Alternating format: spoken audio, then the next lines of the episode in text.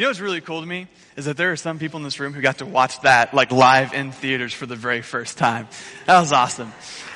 Well, my name is Cody Tooley, uh, and if you're new here, I'm the student pastor here at, at, Northwest. I've been here for now apparently two years. That flew by, right? and uh, you know, I also didn't know that there was going to be a, an invitation for uh, our our baby shower that's coming up soon. That was Star Wars themed, so that was unintentional. But if you can't tell, I'm a huge Star Wars fan. Um, man, I I love uh, this this this intro, this moment, because like uh, you know the way that sci-fi was back then versus now is it was it kind of changed it changed the game a little bit.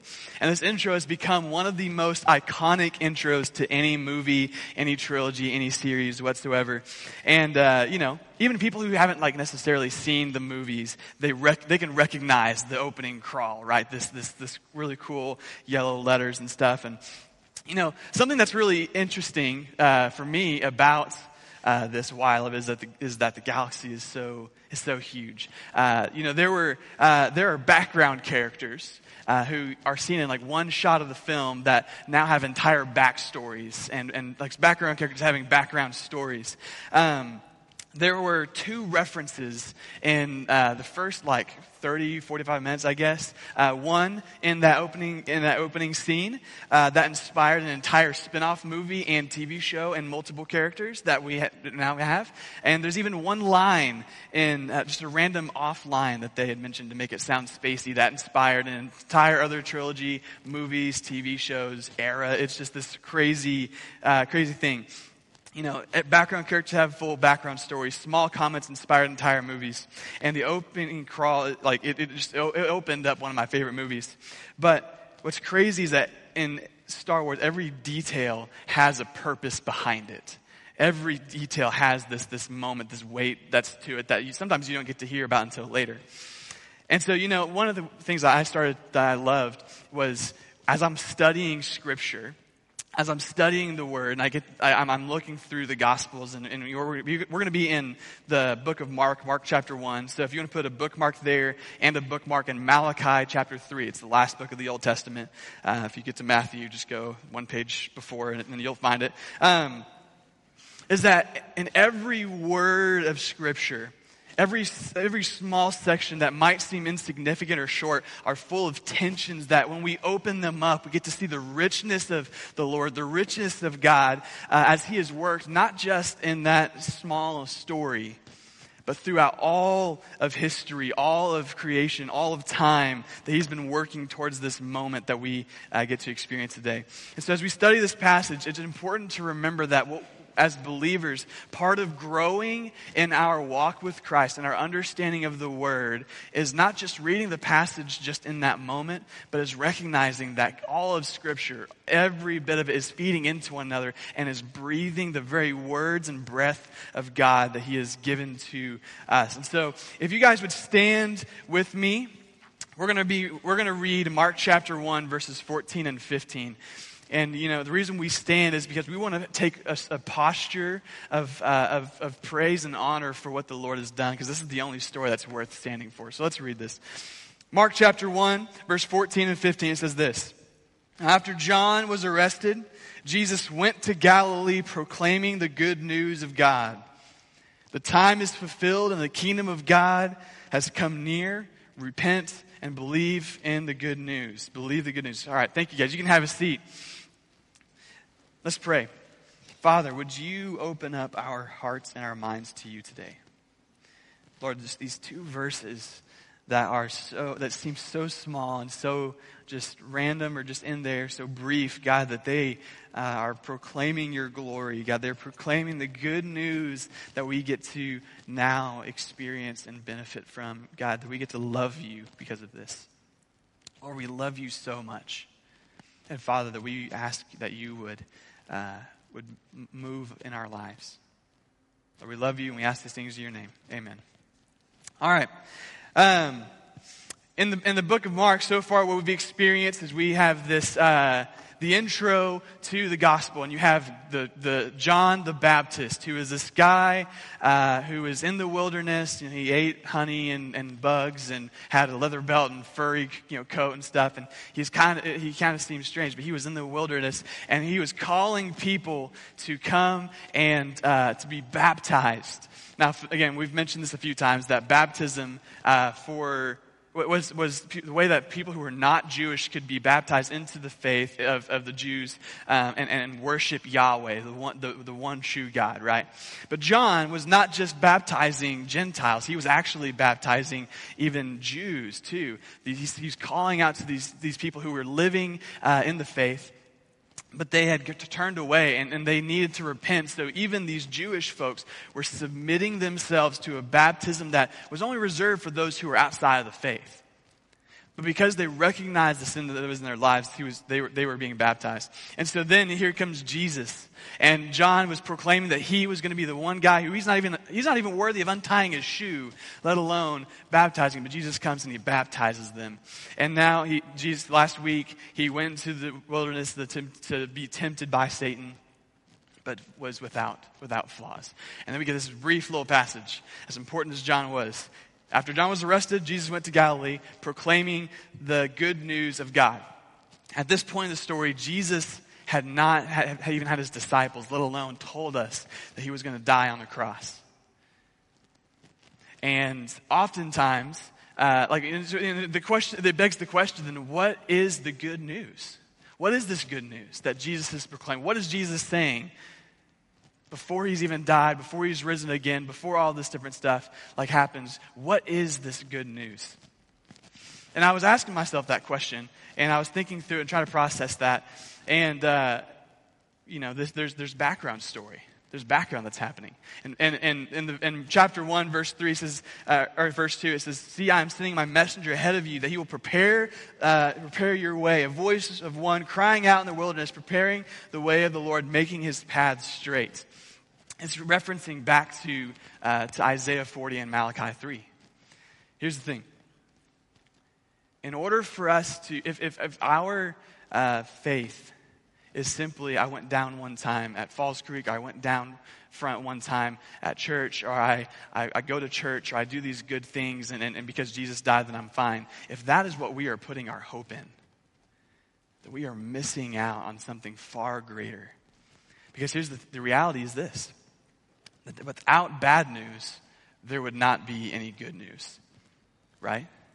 Without bad news, there wouldn't be any good news. When we realize something about ourselves, the bad news, it helps us understand the joy of what Jesus was preaching. And so, uh, if our, our, first point that I, I want us that we're going we're to explore is is this: is that the land was opposed to the king. The land is opposed to the king. Uh, turn with me to Malachi chapter three. Okay, Malachi chapter 3. Malachi was taking place in, uh, in, in, about 100 years after the people returned from Babylon.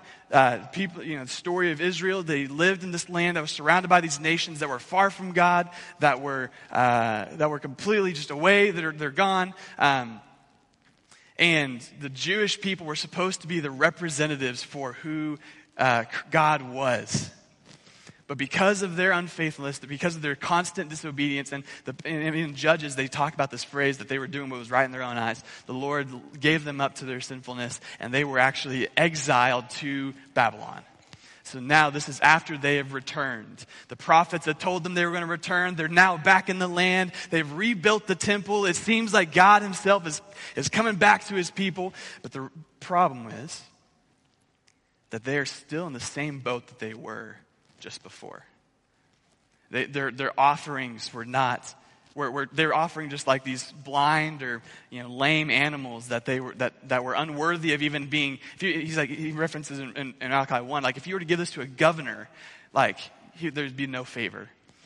He said that in this land there was still disobedience and there was still sin that they were constantly living in. There was injustice that was happening. There was this, all this stuff that was going on. So God sent Malachi to proclaim this news to them. And in Malachi, we'll start in chapter 2, verse 17. I'm going to read an entire chapter. It says this. It's verse 17. You have wearied the Lord with your words, yet you ask, How have we wearied him? And when you say everyone who does what is evil is good in the Lord's sight, and he's delighted with them, or else where is the God of justice? That was the question that they're asking. And throughout this chapter, we see God saying something, the people responding, and then God responding again to them. So just be watching for that as we're reading. Chapter 3. See, says God, I am going to send my messenger, and he will clear the way before me. Then the Lord's the Lord you seek will suddenly come into his temple. This is that, that God of justice that the people were crying out for. They said, God, there's no justice in this land. And he says, Guess what? He's coming. I'm going to send a messenger, and Lord you seek will come into his temple. The messenger of the covenant uh, you delight in. See, he is coming, says the Lord of armies. But who can endure the day of his coming? And who will be able to stand when he appears? For he will be like a refiner's fire and like the launderer's bleach. He will be like a refiner and purifier of silver. He will purify the sons of Levi. Uh, again, like the, these are the folks that are like the, the priests, the, the, like the, the, tribe that was supposed to be like the holy ones, right? And he, he will refine them like gold and silver. They will present the offerings to the Lord in righteousness. The offerings of Judah and Jerusalem will please the Lord as in the days of old and years gone by. I will come to you in judgment. I will be ready to witness against sorcerers and adulterers, against those who swear falsely, against those who oppose or who oppress the hired worker, the widow, the fatherless, against those who deny justice uh, to the resident alien. They do not fear me, says the Lord of armies, because I, the Lord, have not changed. You descendants of Jacob have not been destroyed.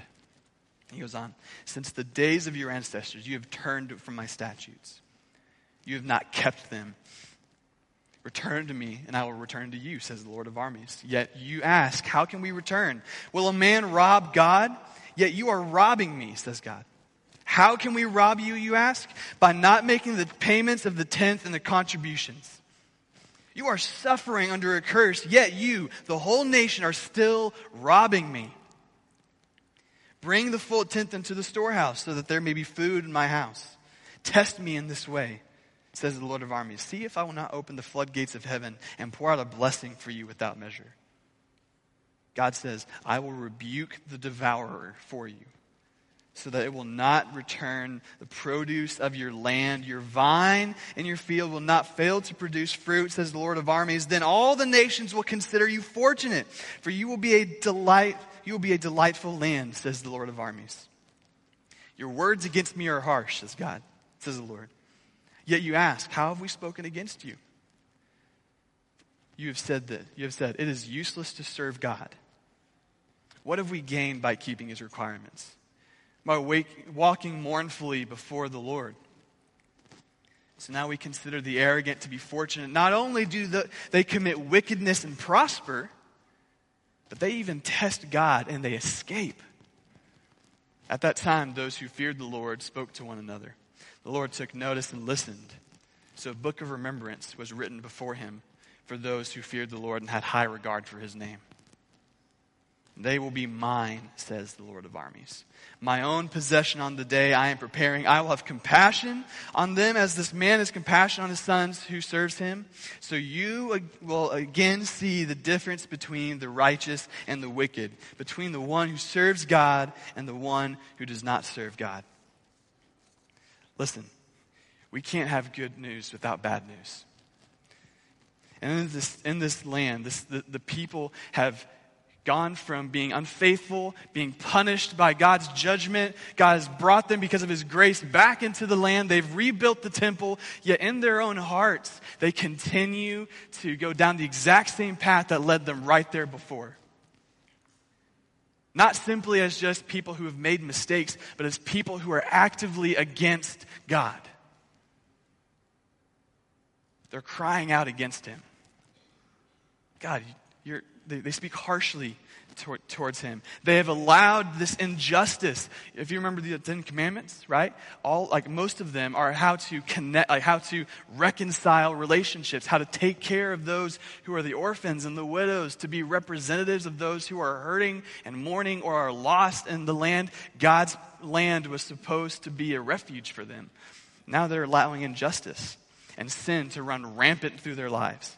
They do not fear the Lord. They disobey the Lord. They're withholding their tithes and their contributions. They speak harshly against Him, being mournful towards what God has given them. They're sitting there going, Oh, me, oh, my. Man, it's hard to follow God. The actions of the people show that their hearts are not towards God. But this heart continues even in the book of, of Mark. You see, there are people who uh, like sin was continuing to land. To land. The, pe- the people of Israel were continuing to cry out to God and are, were, were talking harshly towards Him because of all what the Roman Empire was doing. And they had these leaders within this, the Jewish leadership that were saying, like, hey, like they, they're adding all these rules and burdens to people they were self-righteous god even called or jesus himself called them whitewashed tombs that they you know looked good on the outside but they were still dead on the inside and that was the leadership that was the people who were walking or pointing them, supposed to be pointing them to the Lord. And, and, the, and even in this book, I mean, in, in Luke 3, John is speaking out against these people. He's speaking as a prophet against the sins, calling them to obedience. He even called out uh, Herod for an unlawful marriage. And we find ourselves in, in Mark chapter 1 Verse 14, and after John was arrested, see, they didn't like him calling out their sin. And they arrested him and beheaded him. Now, here's the thing. Before we say, like, hey, I'm, I'm better than that, let's think back to just this last month. How many times, how many times, uh, do, do we find our hearts far from God? How many times have we coveted what our neighbors have? How many times have we just wondered how, man, like these wicked people in, in our leadership, had, like they, that they, they prosper? We've had those conversations, right? How often do we, do we hold back what we know we ought to be giving? Maybe, maybe it's the, like finances, maybe it's time, maybe it's just energy or thought, mental capacity. Maybe we've got, we've got a lot of things that we withheld from God. And we've allowed sin in our lives that we know it shouldn't, doesn't belong there. But we've let it run rampant and through our lives. But we hide it because we don't want anybody else to see it. The land that we live in, and even in our own hearts, oftentimes is against God, against Him. Man, that's some bad news. Because here's the other thing they were calling for justice against the wicked. But the reality was, was that they were the ones that God was about to bring justice against. Man. So, what's happening then? What is this good news? Jesus begins to proclaim this, and the second point is this is that Jesus establishes his kingdom. Jesus is the king establishes his kingdom. Malachi 3 16 and 17 says, At the time, those who feared the Lord spoke to one another, and the Lord took notice and listened. So a book of remembrance was written before him, and those who feared the Lord, they had high regards for his name. And in the very first chapter, the first few verses, we see people who are coming in, in, in humility and are submitting themselves to this, this baptism so that they could be repenting in their own hearts of their sin and they could be washed free. Even though they were doing all the things, they realize their need for repentance before the Lord. And not only that, we see the fact that there's this messenger, John the Baptist, who is coming and proclaiming this good news. Then Jesus came, and as soon as Jesus came, he went, he was baptized, went into the land, or went into the wilderness, was tempted, just like Israel had been tempted all through these years, all throughout Scripture, even in Malachi, the sins that they were dealing with. He Yet he was un, unfazed by that. He was not, he, he was successful where every single one of us has failed. And when the prophet came, the messenger came, he was arrested at the time that Jesus was about to start his ministry. The reality of this is that the kingdom of God had finally come. Listen, God will come after the messenger and establish his kingdom. Notice the phrasing that's happening in verse 15. The time is fulfilled and the kingdom of God has come near. There's like in, in, in the, the language, there, there's the, the grammar is always kind of is, is different than, that, than ours. But the meaning, the phrase behind is that the, God, the kingdom of God is here and is also coming. You understand? Was he was still here at that moment. Like in the first feature, we see that both Jews and Gentiles are coming to repentance from the message of a voice crying out in the wilderness. Jesus had come to be baptized. He is identifying with humanity. Then in that moment, God himself identifies, opens up the heaven, identifies that Jesus is his son. Next, we see Jesus being led into temptation, yet without sin. Finally, we see that when it comes time for Jesus to bring, to begin his ministry, John's removed from the scene. This is the day of the Lord that he was talking about. The time when God says, I will come near you. I will bring this justice. I'm coming to my people. This is that day. He was not only identifying with God, but the fact that where all other people failed, he did not. The kingdom of God had finally come. The day of the Lord had come. Jesus was God. His people could then come to him in faith and in obedience and into his established kingdom. They could submit themselves to the king. This day of remembrance that had come, where God says, I'm remembering my people who have, who have, uh, who remember me, have awe for my name, who fear my name, fear the Lord. It's time. And his people, anybody who could, would respond to this God, anybody who would respond to him and submit to him, could experience salvation.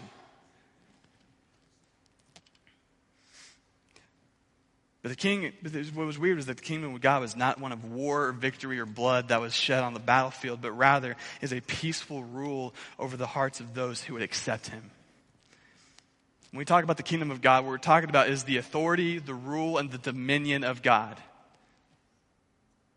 That's, that's what we mean by the kingdom of God. The, the authority, the rule, and the dominion of God. Who was it that experienced that, that were saved in, in this before Jesus died? It was, it was the same people who came to John for repentance for their sins. It, who was it that actually received healing from Christ? It was the Gentiles that said, Jesus, I need you. You surely can do this.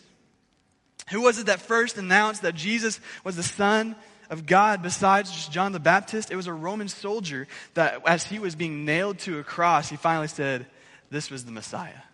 This is the Son of God. Because Jesus was God, those who placed themselves under his authority were saved.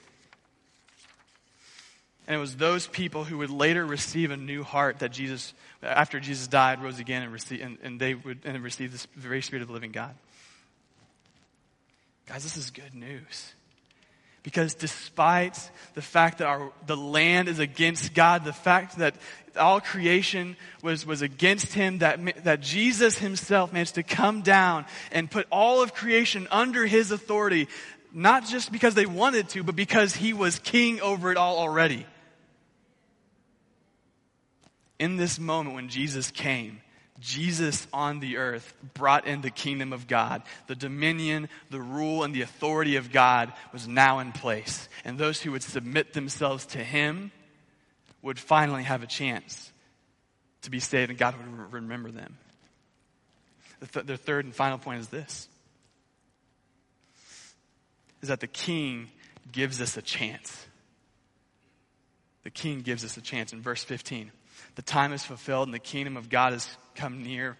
Repent and believe in the good news. Listen, if you're like me, like sin still hits you every once in a while, right? You still fall short. Amen? How many of you guys have failed in the last week? Okay, that should be everybody, but uh, we'll talk about that later. Listen, the works that was happening in Malachi, they, the works were, were a big part of it, them keeping the law. But the law was to show them that they would fail over and over and over again their need for salvation.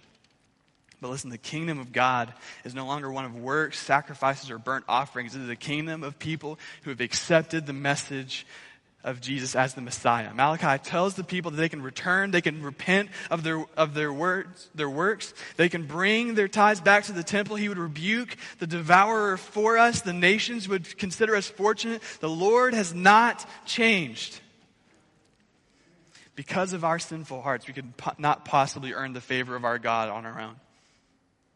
Again, remember just the last month what if your salvation was, was based on your heart being pure? Be rough. How do we receive this salvation? Sorry, Jesus was, Jesus was the only one who was without sin. He was the better Israel. The good news is that despite our sinful actions and failures, there is forgiveness for those whose hearts belong to God. And how do we receive, receive this salvation? By repenting and believing. Repentance means to turn away. This means that we, we recognize our sin, we recognize the direction that's taking us, and not just saying, oh, I'm sorry about that, but that we turn away. We completely pivot. Where we were living in un- unrighteousness and, and uh, without holiness in our own lives, we then turn our ways. Our sins that we let leave in our lives, we turn away from these things. It means that we have to recognize our sin, ask the Lord for forgiveness, and then turn away from our formal course because our ways are apart from God and are wicked, just like we see in, in Malachi. To believe in the good news is to believe that the kingdom of God has arrived. God's rule, authority, and dominion have arrived on earth as is continued by the work of His Spirit in the lives of His believers. Israel is supposed to be the ideal nation for God and His glory on earth. They were supposed to proclaim His good news. But because their hearts were far from him, they were unable to fulfill their calling. And even at their best, even at the times where they were the most obedient, they continued to fail. How many of us can relate to that? To believe is the, is the good news is to believe that Christ was the fulfillment of that law and that salvation, the new heart, our dead flesh that is living in sin, that has already condemned us now, apart from Christ, has been brought back to life by Christ alone. And that only by surrendering our lives to Him can we conform to His likeness. Guys, listen, you can't be holy without Christ. You cannot be holy without Christ. If we hear, if you talk about your testimony, think about the time like, if, if I were to ask you the question, why are you a Christian? Why are you saved? If Christ is not in that story, man, then we're missing something, right? This idea of repenting and believing is not just a one time thing that you go, you go down front at Falls Creek or at church or whatever.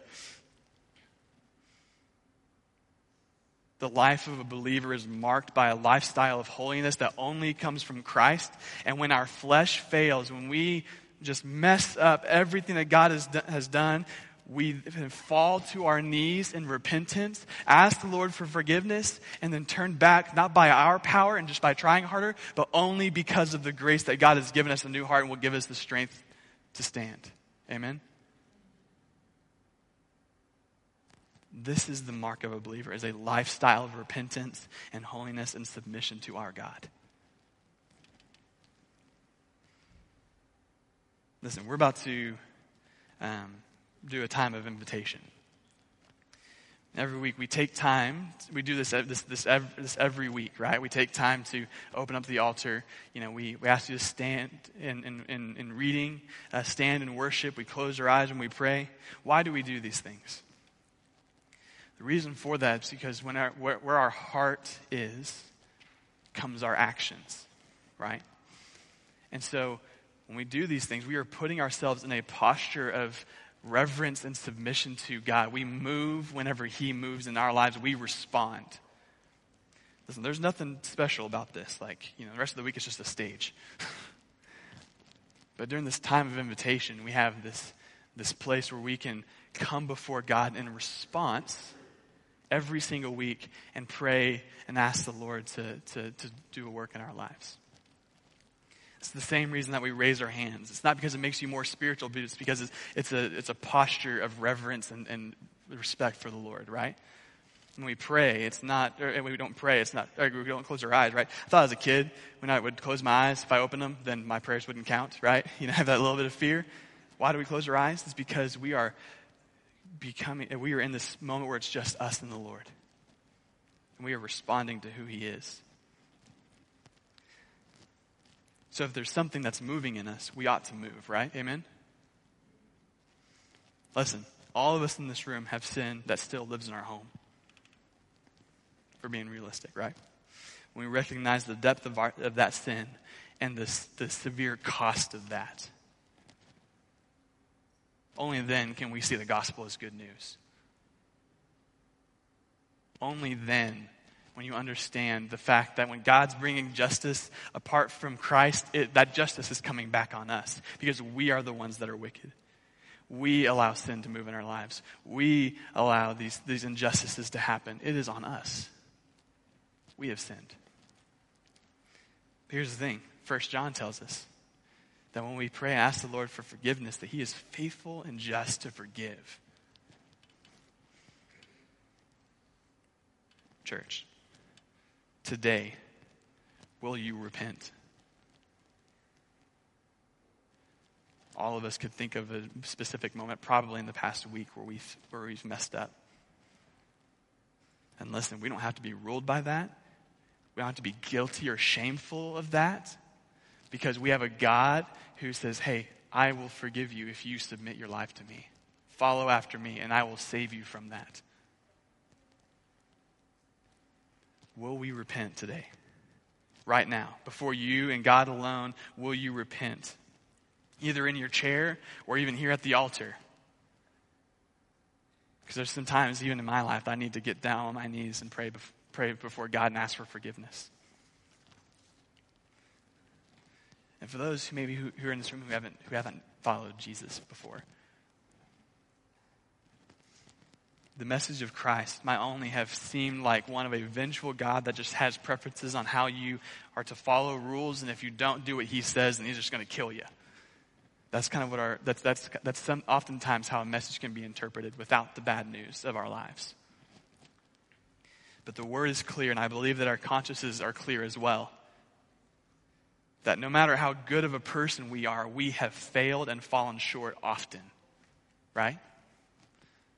I believe even if you haven't followed Christ, like you're, if you're being realistic with yourself, you, you realize that about yourself.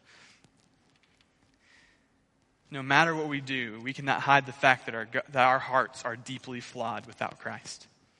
But the good news is that those sinners that we deep down know deserve the justice that is coming to us